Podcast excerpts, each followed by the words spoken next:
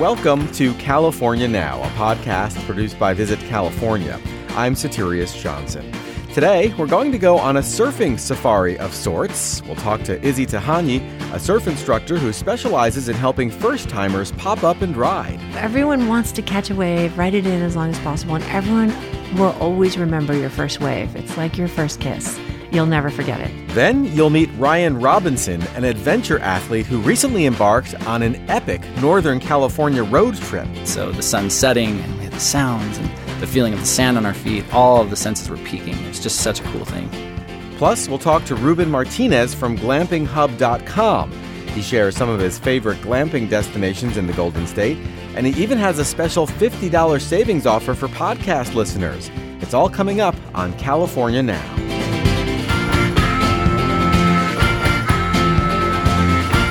Welcome to California Now, a podcast produced by Visit California. Our goal is to introduce you to some of the fascinating people and places that make the Golden State such an irresistible place to visit. The Beach Boys said it best catch a wave and you're sitting on top of the world. And I'm willing to bet that my next guest agrees wholeheartedly with that sentiment. Izzy Tihanyi is a former pro surfer and the co owner of Surf Diva, an iconic surf boutique and surf school located just steps from the beach in La Jolla. Last year, surfing was recognized as California's official state sport, and September 20th became California's Surfing Day. So we're going to talk to Izzy about surf culture and surf lessons. Welcome to the California Now podcast, Izzy. Thank you. Aloha, Soterios. Aloha to you. Well, you know, it became official last year, Izzy. Surfing is the official sport of California, and there's even a California Surfing Day to celebrate each year. What do you think of that? I think it's fantastic. This is something that we've been working towards for a long time in terms of getting surfing to have more legitimacy, more recognition. And to us as surfers, we can't think of a better sport to represent California. What what is it about this sport though that, that you think generates such passion? The thing about surfing is it changes your whole perspective of life in general. It's something that's uh, like meditation on the water and it's spiritual, yet it's very athletic and adventurous at the same time. It encompasses everything, and you can do it solo and meet other people in the water, or you can grow up with your family uh, like I did, uh, surfing with my dad and my twin sister and younger sister, and our mom boogie boarded. So it's a family affair as well. And to people visiting California, it's living the dream. So you actually started surfing when you were a young kid because you were kind of raised in a, a family of surfers? Yes. So uh, baby surfers and little surfers are called grommets or groms. And so we were little surf groms growing up our dad taught us how to surf. Our first pictures are of us on a surfboard. We were three years old, and he'd paddle us around. And then when we were eight, we got our own boards. Yeah, so we we've kind of grown up in this whole environment, and for us, it was very natural, and it's something we've wanted to share all along. And now you're the co-owner of Surf Diva, which is quite an institution in La Jolla. It's part of it's it's kind of part surf school, part surf boutique, right? Yes. So Surf Diva started as the first all women surf school in the world in 1996. And after about six years, we went co ed. We had a visitor from San Francisco, uh, a French guy who wanted to learn from the divas. And so we thought, why not? We'll let a guy in. And then after that, the floodgates opened.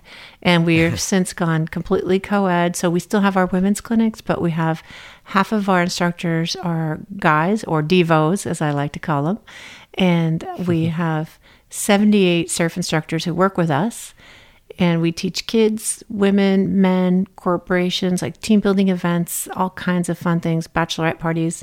It's just a dream come true to work here in this environment with my twin sister. Well, it sounds like a lot of fun. And, uh, you know, if it's all right with you, I'd like to focus on surf lessons for a minute. On a personal level, I love hitting the beach and I always spend lots of time in the water, but I've never actually been on a surfboard before. And I think it, you know, I might be overdue. Maybe it's time for me to actually do it. So do you think you could teach me to surf? I think I can teach anyone how to surf. Honestly, it's uh, for me. It's about enjoying the ride. We work with people of all different abilities and skill levels. All right. So listen, I'd like to walk through the process step by step. And I have a lot of questions. So, first off, how far in advance would I need to book for a private lesson? Generally, a couple days in advance is all you need. If you have a set time that you know you're coming, a week or two is great. We get pretty booked up in August, and September is one of our best high seasons. Uh, October is beautiful in California as well. The water is warmest in September and October. So definitely book a few days in advance. Okay, perfect. So now I've secured a lesson and I show up in La Jolla. Do I need to bring anything?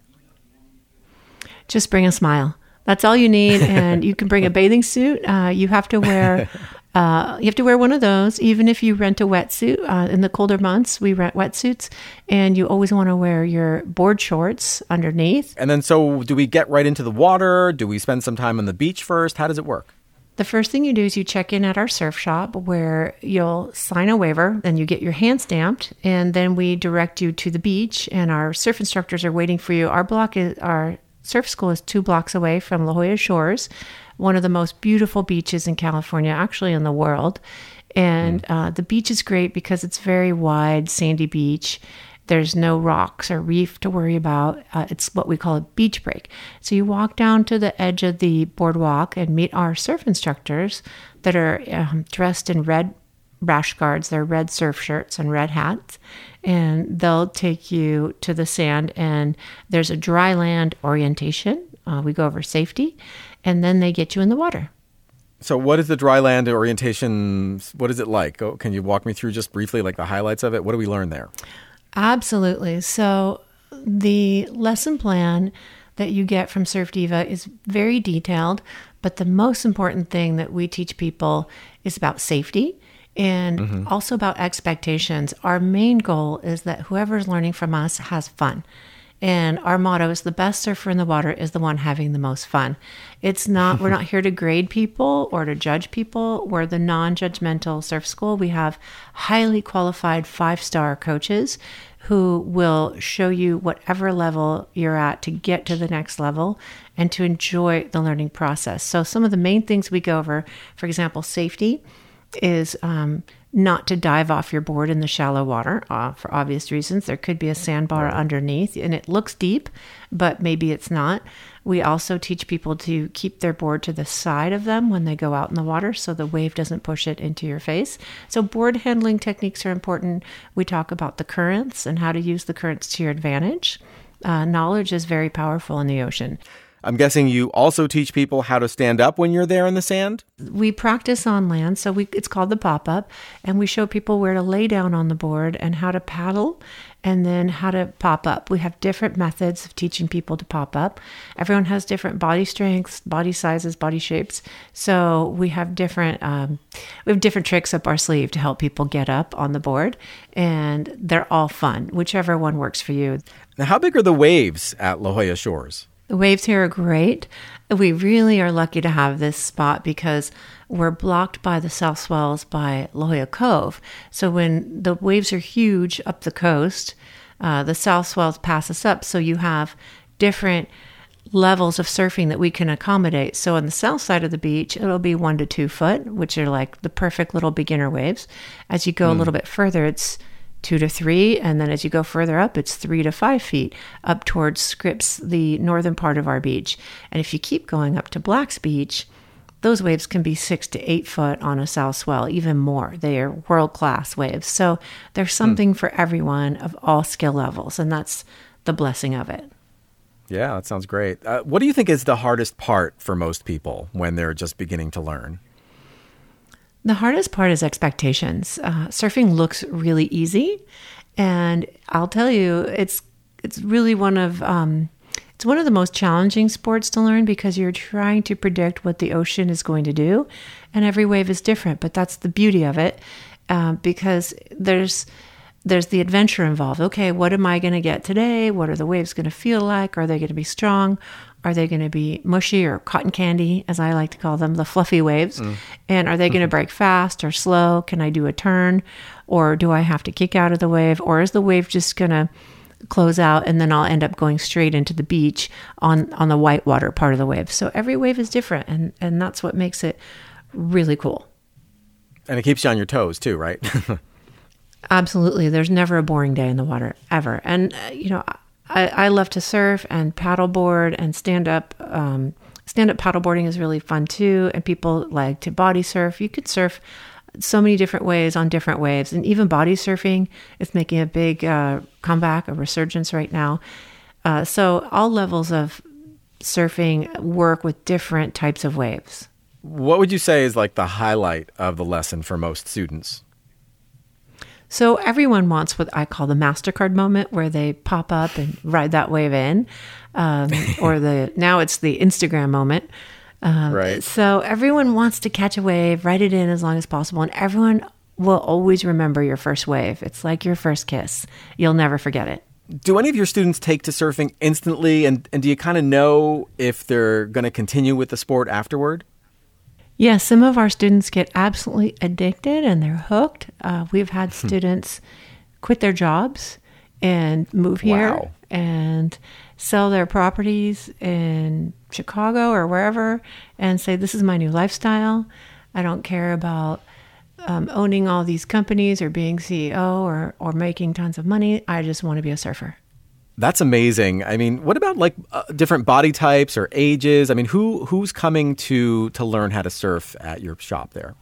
We start kids as young as 5 years old as long as they can swim underwater, grab an object from the bottom of the pool and bring it up. If they're comfortable doing that, we can get them in the water surfing and they take to it very quickly. Um, and then our oldest student was actually 88 years old, a World War II veteran who came and learned to surf from us. So that was pretty amazing. And then just yesterday, we had a beautiful 82 year old lady come in. She's going to be a surf diva now and she's taking lessons with us repeatedly. She's really stoked. And I think this is going to be a new chapter in her life. So, any age of any physical ability, all levels can learn to surf. That is pretty incredible. And you don't have to be in the fittest shape, right? You can kind of be like average fitness level. You can be the most out of shape person. We will teach you how to surf. Wow, sounds great. I mean, so, all right, so let's continue. Let's assume I finished my, my two hour lesson. It was a success. I stood up, I surfed, and now I want to experience a bit of San Diego surf culture. Can you help me out there too? The food here is excellent. We have a lot of Mexican cuisine, we have Italian, and a lot of American burgers that are amazing that will melt in your mouth. And of course, great cocktails. I can tell you all about those too. well, okay, let's talk about specifics. Like, where should I go for lunch, for example? For lunch, I would go to Shore Rider. It's open air beach bar. People are in their bathing suits, and they're known for their nachos, their margaritas, and fish tacos. And are there like any super friendly coffee houses or other hangouts I might want to check out while I'm there?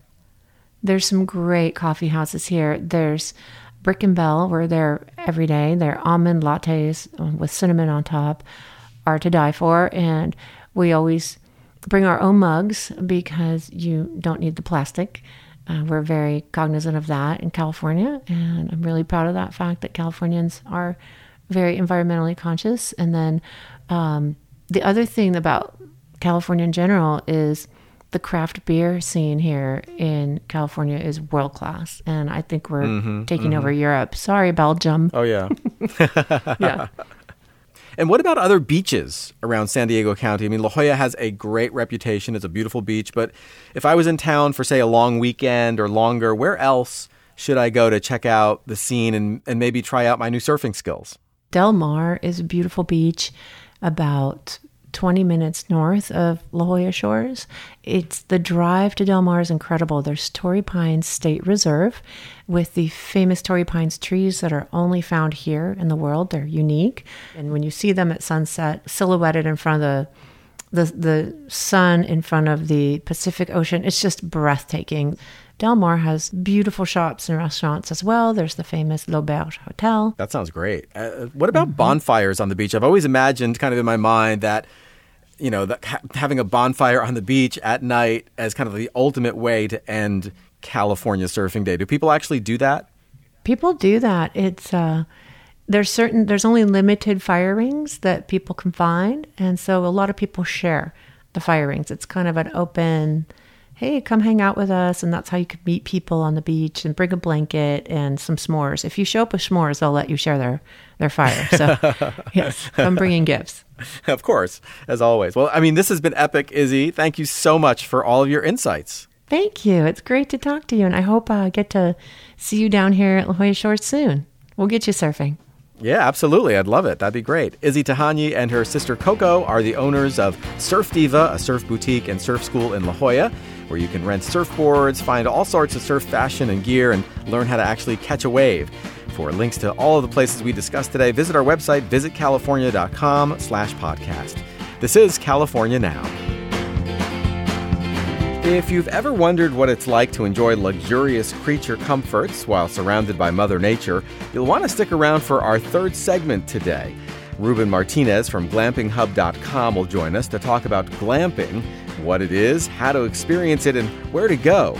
He'll even give California Now podcast listeners a coupon code good for $50 off their first glamping trip in the Golden State.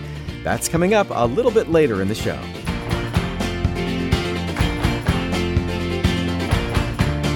My next guest has an unusual resume. Ryan Robinson is a professional highliner and adventure athlete who likes to explore the world in his 1985 Chevy van. He owns a world record for slacklining and has appeared on multiple seasons of the NBC TV series American Ninja Warrior. Ryan recently embarked on a Northern California road trip that started in Sacramento and included stops in Redding, Shasta Cascade, Humboldt County, and Marin County. And he's going to share some of his highlights with us. Uh, welcome to the California Now podcast, Ryan. Thank you so much for having me. So, you know, before we talk about your road trip through Northern California, I'd love to hear more about your slacklining world record. I mean, earlier this year, you walked 1,919 feet on a one inch line strapped between two bridges in Folsom. That sounds kind of terrifying. What prompted you to do that? I actually started my slacklining endeavors right underneath that bridge. Uh, there's a little kind of bar right off of the river down there. Um, and I started that journey on a line about 20 to 30 feet long, about a foot and a half off the ground. And that was kind of the stomping grounds of, of my journey get in, getting into slacklining. And then over the course of the next several years, I was able to uh, continue that journey and going higher and longer and doing crazier and crazier lines. And that prepared me for this next endeavor. Now, how long did it take you to get across? And, and, and what was going through your mind when you finally made it to the other side? well, it took me around, I think around 35 minutes. I was actually going pretty quickly. All of the uh, other things were on my side. So wind was on my side and weather was on my side. Um, getting to the point where I actually was ready to walk the line was an interesting experience. I came out of uh, to to get on the line about 15 minutes before I, I, actually did, and had a little freak out moment. So I had to go back to the van, take a quick breather. There were about 8,000 people. no pressure, right? No pressure. A whole lot, yeah. And then they all started cheering, and I freaked out, ran back to the van. Holy cow, it's actually happening. But uh, yeah, being out there, the feeling was just totally incredible. The second I stood up, I could just feel that everyone was on my side and rooting for me and but it was really wild too because every time they held their breath, I held my breath, and every time mm. I had a little stumble, they had. it was very intense. Well, even just watching the video online of you making that crossing, you know, I was also I felt like I was there, and I had my my heart was in my throat. I spent some time on your Instagram feed today. Um, there are quite a, f- a few spectacular photos of you doing some amazing things in some really beautiful settings. I mean, highline walking, bungee jumping, stuff like that. What inspires you to explore the world this way? That is a a really challenging question to answer. I started to realize the potential of what we could do with this knowledge of ropes and and the ability of being up high over these cliffs, we just started realizing, hey, we could do this, we could do that, we could rig these ropes that way, and then all of a sudden, yeah, you find yourself in these crazy places, and sometimes you look back and don't really can't really connect the dots about how you got there, but you're there and it's awesome. So hey, let's just enjoy this and continue being as safe as we can. All right, well, let's talk about your recent Northern California road trip. I believe you started out in your home turf, Sacramento, and then went north to Redding and the Shasta Cascade region. What was your overall goal on this trek? Yeah, I just wanted to get out there and um, just explore those those corners and the quiet places that I don't often get to go. So, seeing really special waterfalls that were just tucked back into the middle of nothing, and um, getting to yeah spend time in the Shasta area and and wake up and see Shasta just right there in the background, just creating this incredible backdrop. So that was really my intention going into it is to actually not go uh, the route of, of finding the most extreme things, but just getting to explore those little adventures that really feed your soul. That's what I was looking for. Mm. Can you tell us about some of those hidden gems that drew you to the Shasta Cascade? We actually found these gorgeous waterfalls. Um, well, and of course, I said I wasn't. I, my intention wasn't to do anything too extreme, but then we saw this waterfall, and there was a perfect uh, diving board off it. So, of course, you know, we had to backflip couldn't it. help Why yourself. right. Really couldn't. It's just it's it was just too perfect. It was just calling our names, and we had to do it. So, it turned into a perfect moment, a great morning. Get uh, get some cold water in our system. So that was fun. And and what else? Uh, tell us a little bit more about your time in, in Shasta Cascade and Redding. Yeah, well, these these trips are funny. You know, you go into it with this intention of seeing like 25 things, and then we get so hyper focused on a few of the things that all of a sudden you're behind schedule. So, um, yeah, we we really try to you know get all the meat off the bone, and that's what we ended up doing. So we actually saw a few less things, but we were able to really yeah suck the marrow out of all of it we actually had a really cool experience uh, at castle crags uh, castle crags is like this big like rock formation right kind of kind of mm. can you paint a picture for people who've never seen it Sure, yeah. It's pretty uh, it's pretty amazing because if you're driving on the freeway and you're not paying attention, you can totally pass it. But if you just look a hair to the right, you see one of the most incredible uh, rock features up there, and it literally looks like a castle up on the hill. It's these gorgeous hmm. spires that are just shooting right out, and I, you actually get a beautiful view uh, of Shasta from there as well. So, what happened at Castle Crags? So it was pretty pretty cool. So we got up to the top, and upon uh, arriving there, we started talking to people, and this this group of kids pulled up, just totally excited out of their minds. And so we got to talking to them, and it turns out they were going to go rappel down this section of waterfalls, and so of course I'm like, guys, is it cool if I like join you? Are you kidding? You you have to join us. That would be so sick. I'm Joining sensing a pattern and, here with you.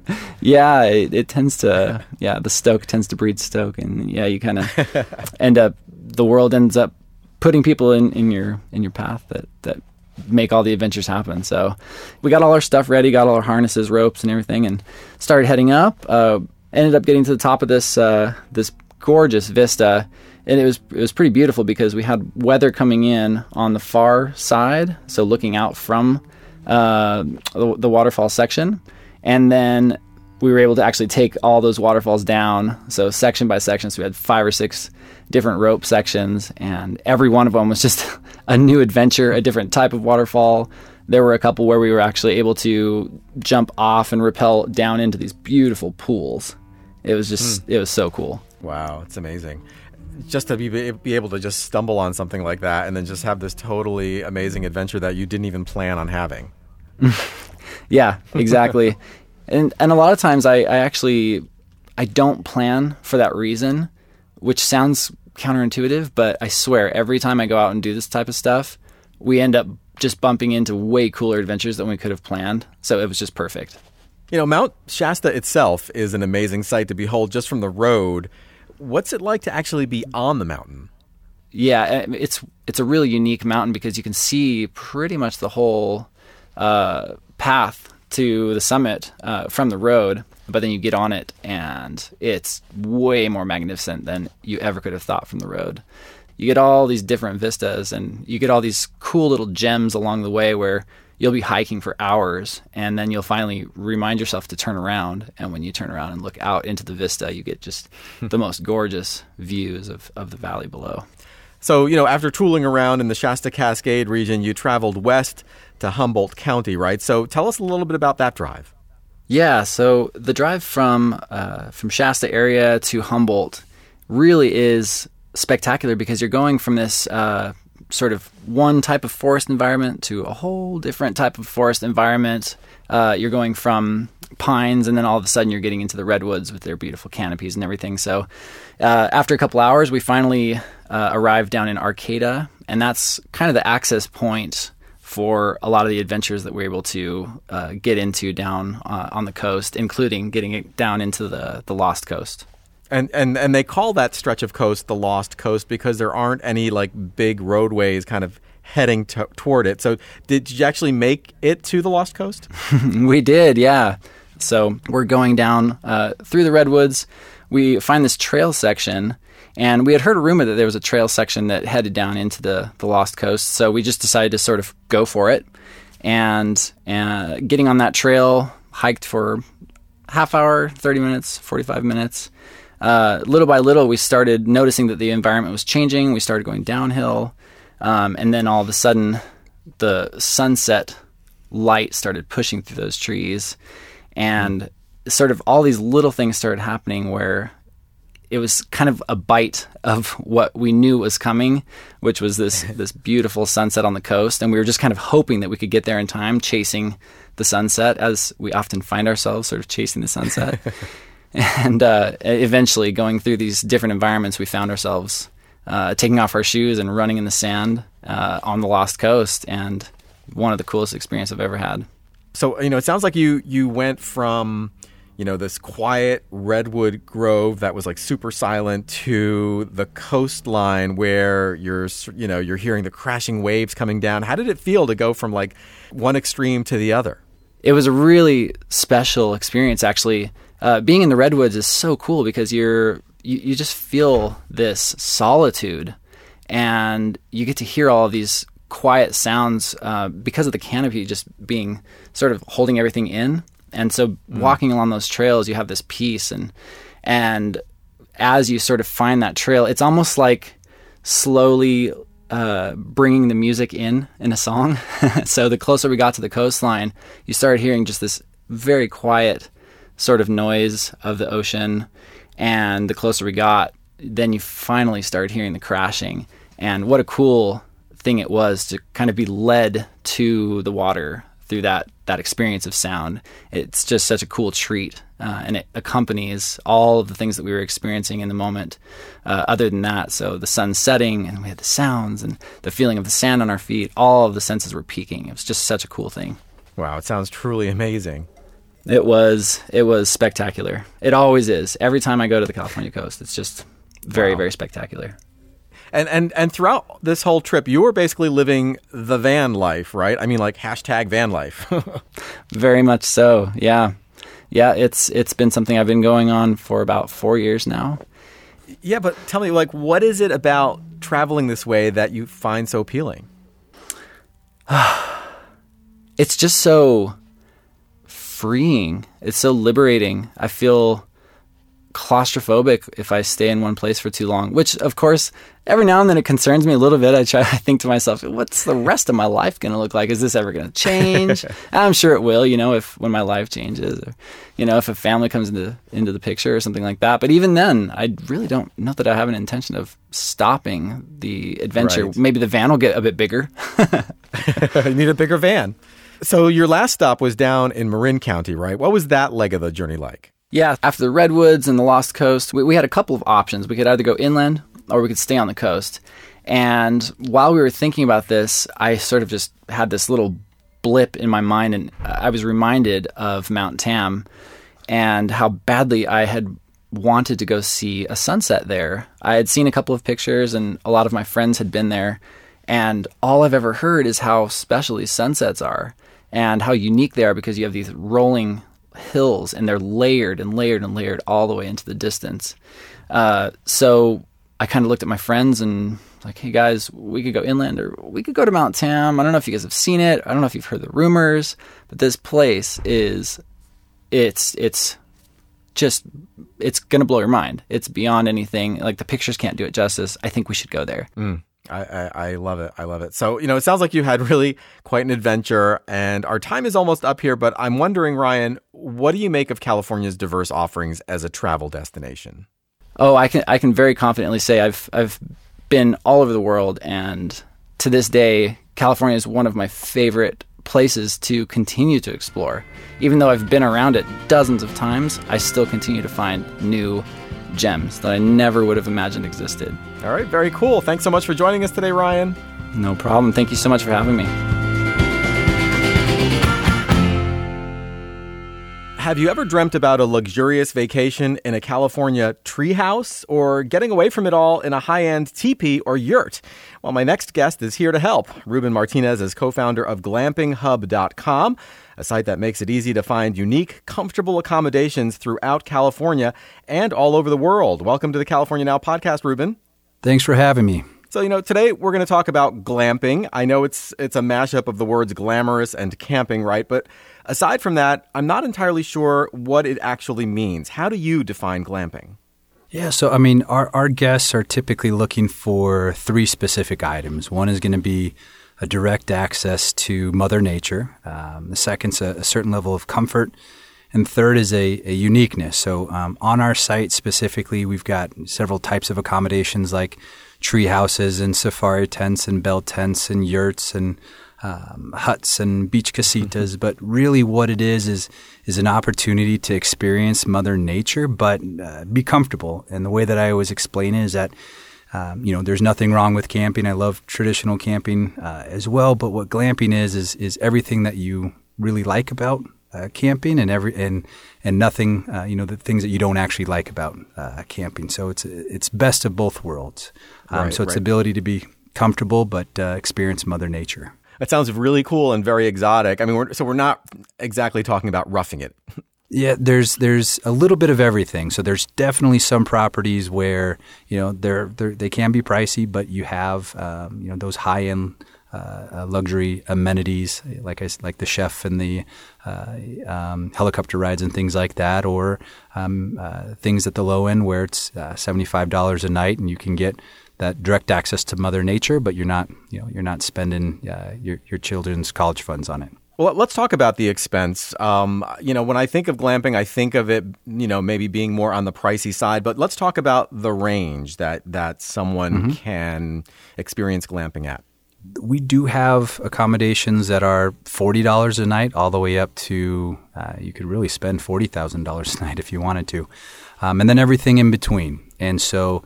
Uh, for anybody who's looking on our website, I think one thing that does surprise them is the amount of options that are in their area. So they could go to uh, a teepee uh, for the weekend, they can go to a safari tent the next weekend, a tree house the weekend after that, and not really have to travel more than a few hundred miles to, to get there. It's all within driving distance. Um, and so there are different levels uh, of luxury, different levels of, of experience. I, I think that's one of the things that I really love about glamping itself is that it's not just about the accommodation. Uh, that is a very important piece to it, but you can go to um, you know a safari tent outside of San Francisco and do wine tasting or um, uh, hiking or fishing or there's countless uh, experiences and, and, activities that are attached either to the property or within the surrounding area, and so it allows you to define the level of luxury um, that you want to uh, search for. Well, yeah, I was going to ask you about that because when I think of glamping, I'm, I think I really associate it with you know those experiences. So it's not so much about necessarily going to a remote place and taking it easy. It's really about going to remote places and doing interesting things, right? The California glamping uh, industry has really taken on a level of, of innovation and entrepreneurship uh, as well, and so. Uh, we always hear of these different and, and unique camps that keep uh, or accommodations that keep uh, popping up, and, and everything from you know fly fishing, uh, river rafting. Um, you know, uh, there's different farm to table, um, horseback riding. Um, and and so the accommodation itself is important because uh, we do have quite a few people who are living, who are leaving the uh, busy ci- city and, and trying to, uh, you know, disconnect to to reconnect, if you will. Um, and, and they do want to experience this very unique structure, but they also want to experience a very unique um, experience. And a majority of these accommodations will have that uh, there with it. Right. I mean, I would imagine also like things like wine tasting or, or kayaking or bird watching would be something that you could easily do while you're glamping in California. Absolutely. There's there was uh, there's three in particular off the top of my head that are in the uh, uh, uh Sonoma Valley, and, and they um, you actually get to stay um, on the vineyard. And so you're, I think you're in a, you are in a, a, yurt and one's a safari tent. And basically you get to do wine tasting and then uh, retire back to your uh, glamping accommodation. So I think that one's extremely popular for, for that reason. You know, why leave the, uh, why leave the vineyard? exactly. Uh, uh, who are today's glampers? Are they are they millennials? Are families glamping? International travelers? Uh, are are you a glamping guy? Uh, y- yes, I am. Um, uh, I, before kids, I don't know if I was much of a glamper, but definitely uh, I've got two uh, young daughters, and uh, glamping is, is the way to go. It's just it's a lot more comfortable. Do, do you get a sense that glamping is a growing category of travel? Yeah, it is, and, and this is something that we've seen over the last uh, ten years, but we know for certain it is for a few different reasons. One, um, I mean, there's hundreds and thousands of these uh, properties all over the world. Um, California is um, our number one market within our number one market within the United States, and so there's new uh, properties and businesses that are popping up every single day. So there's no uh, there's no sense that it's slowing down. Um, we get about sixty thousand visits every single month within the California uh, area, and um, and seven hundred thousand worldwide.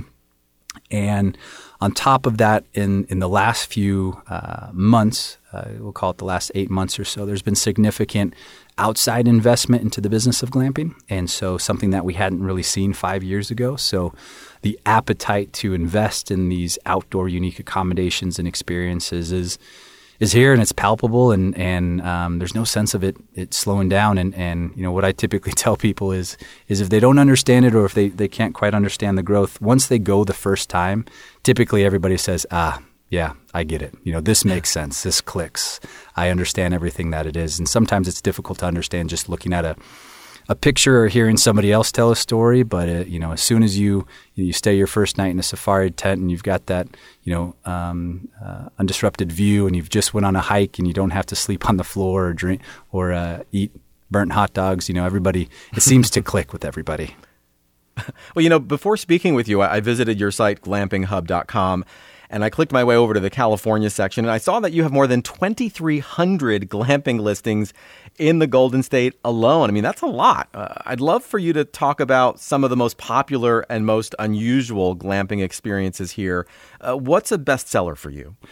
Um, one of our best uh, sellers is this treehouse in Santa Cruz. Um, it books out, I believe, two years in advance. Wow.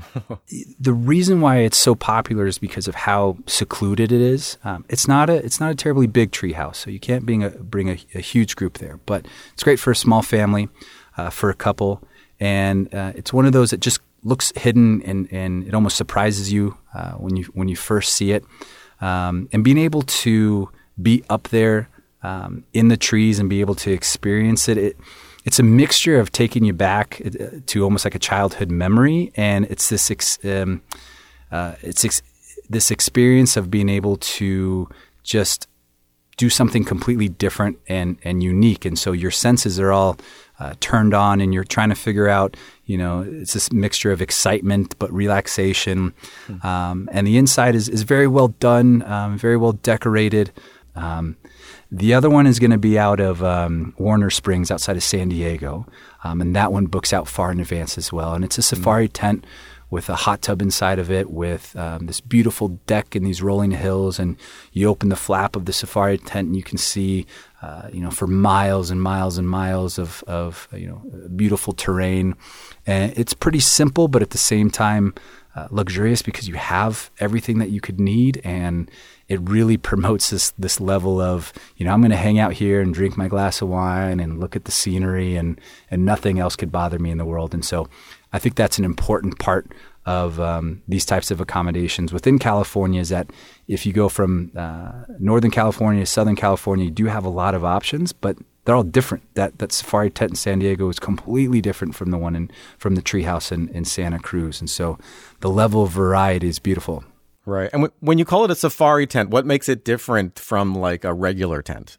Uh, the safari tents in California are uh, decent size. They typically have a restroom with a shower in them. They could have um, enough for at least one king size bed and, and maybe a, a, sitting area. They're usually elevated onto a deck or some type of wooded uh, platform. Um, some are insulated as well. Um, there's some great technology out there where uh, there's winter safari tents as well, so people can glamp year round. Um, you're not going to get cold. They have wood burning stoves in there, um, and so you can stand up. They're typically at least uh, you know 10 feet high, uh, so you don't feel cramped. Um, you don't feel like you don't have enough space. You could you could really just be in the tent all day if you wanted to. Um, but the beautiful part is that you have everything that you, you need in regards to comfort, but they're able to put these types of accommodations in such remote areas that a traditional, you know, brick and mortar building just wouldn't be able to um, exist there. It, it's just impossible. Right. Okay. So we have a, a an amazing tree house. We have a safari tent in an amazing location. How about one more? Yeah. Um, outside of Malibu, you're going to see a lot of airstreams as well. Um, so uh, there's there's a few encampments that have quite a few airstreams, and those are great because they're typically located right next to the beach, so you can go out and, and experience uh, you know, the beach, do some surfing, walk on the beach, go read, and then you get to retire back to your um, your airstream, and which are very popular as well. I think um, specifically within California more than any other state, those are extremely popular. Sometimes hard to to get into just because of how popular they are, but um, there's a few more um, airstream businesses that are uh, popping up in, in California. So if people wanted to to go um, this year, they shouldn't have any issues. And those are all season two, so you can go whether you're going in August or going in December. Um, you should be able to experience those. And, and what is like the cost level for the three examples you just gave us right now? What kind of range are we in? Yeah, range from one twenty-five to three hundred dollars a night for those top sellers. Uh, I mean, really, they're reasonably priced. You can easily find um, something starting at thousand dollars, but uh, some of the top sellers are, are reasonably priced and and great hosts too. I mean, um, these glamping accommodations and, and and the host of these properties. Um, this is personal for them. This is either a retirement plan for them, something that they have thought about for the last 15 years. Maybe they came across a glamping style accommodation on their own travels and said, "Man, this is this is what I want to do. I want to start one of these accommodations." So they really put their their love and their energy and their passion into these properties, and so that that is seen in the experience and the little details um, of the accommodations. Are, are, there any truly bizarre places listed on your site? There are actually. I mean, um, the one off the top of my head is a uh, a jet that is a treehouse private jet. So it's a retired airplane. And they somehow, some way lifted it up into um, these ginormous trees that overlook a beach. And um, it's a, I believe, a three or four bedroom that they're able to fit into this uh, jet. And yeah, it's it's this red private jet treehouse, and um, you know that one's that one's pretty popular. They've done a good job of redoing the inside. I believe you know the cockpit is is one bedroom, so it's not the biggest. It's not the biggest of accommodations um, this world has ever seen. But you look at it and, and it obviously causes you pause because you're thinking, how, what is there a is there a plane stuck in the tree? But um, right, right, that's funny. Yeah, there's another one that's this tree house as well. That is a, um, um, a p- picture of a big box that's uh, in a tree, and each side, each wall is actually um, mirrors. So on the outside, it it causes a reflection um, off of the trees, and so it looks invisible. Looks like you can't oh. even see it because it's causing reflection from the surrounding. Right. It's like camouflage. And that's funny. Exactly, exactly. Yeah, and so people are doing some really creative uh, thing. And, and, that's the beautiful part about this is that when you have the land, you're able to think of something that's creative that fits these individuals' personality and the individual um, surrounding and nature. And and really, it's it's there's no limits on the type of creativity um, that these accommodations can have. Are there any California regions that are particularly popular for glamping? Maybe the deserts or Lake Tahoe? Yeah, Lake Tahoe is, is one of our um, uh, heavy traffic uh, areas uh, for the obvious reason that it's, you know it's a beautiful, uh, beautiful area. But you have the different resorts that are uh, around there and, and, all sorts of unique types of accommodations. So between you know Truckee, Lake Tahoe, Big Bear, um, Big Bear Lake, you know those areas are extremely popular. Sonoma, popular. There's um, quite a few right outside about. Um, 45 minutes outside of San Francisco as well. Joshua Tree, um, there's some beautiful accommodations in Joshua Tree.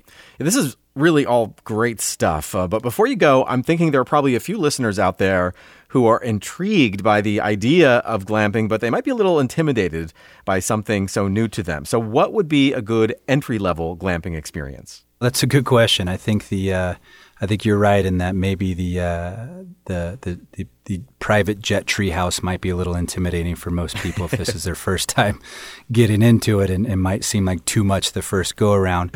so my recommendation would be uh, just try out one of the rustic cabins um, within California. There's quite a few options, and what's great about them is that uh, it's a high level of comfort. You have full electricity, obviously, and running water and, and restrooms and multiple bedrooms, and, and they typically have that experience or activity that's attached, and so it, it, it doesn't stray too far from um, what what they're used to, um, but typically has them embedded somewhere in Mother Nature, and so that's that's typically a, a, a good way to start, especially if people aren't interested in maybe trying out some of the more um, unique and out there ideas of, of glamping.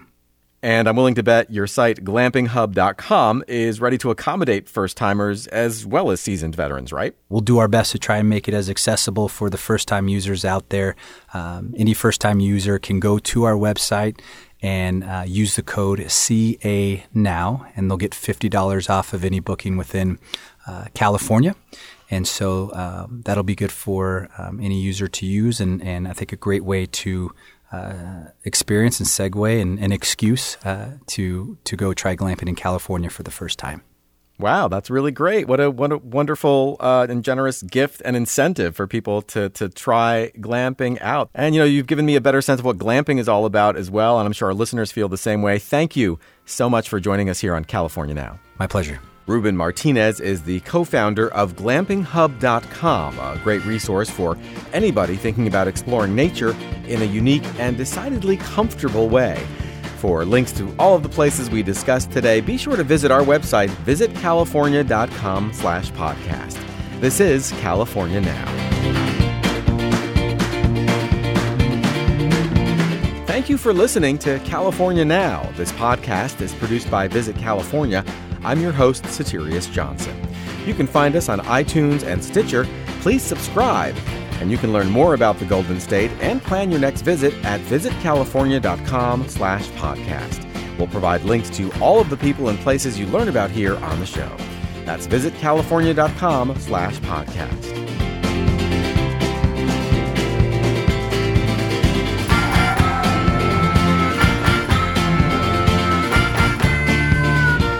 Ruben Martinez generously offered podcast listeners $50 off on their first booking at glampinghub.com. Enter code CA now at checkout. Offer is good until October 31st, 2019. And I've got another sweet deal for you. We want to send you a free copy of the California Visitor's Guide. This 200 page magazine is loaded with inspirational trip ideas, beautiful photography, and insider tips on places to go and things to do. And yes, it's totally free. Go to visitcalifornia.com slash CVG to order your copy.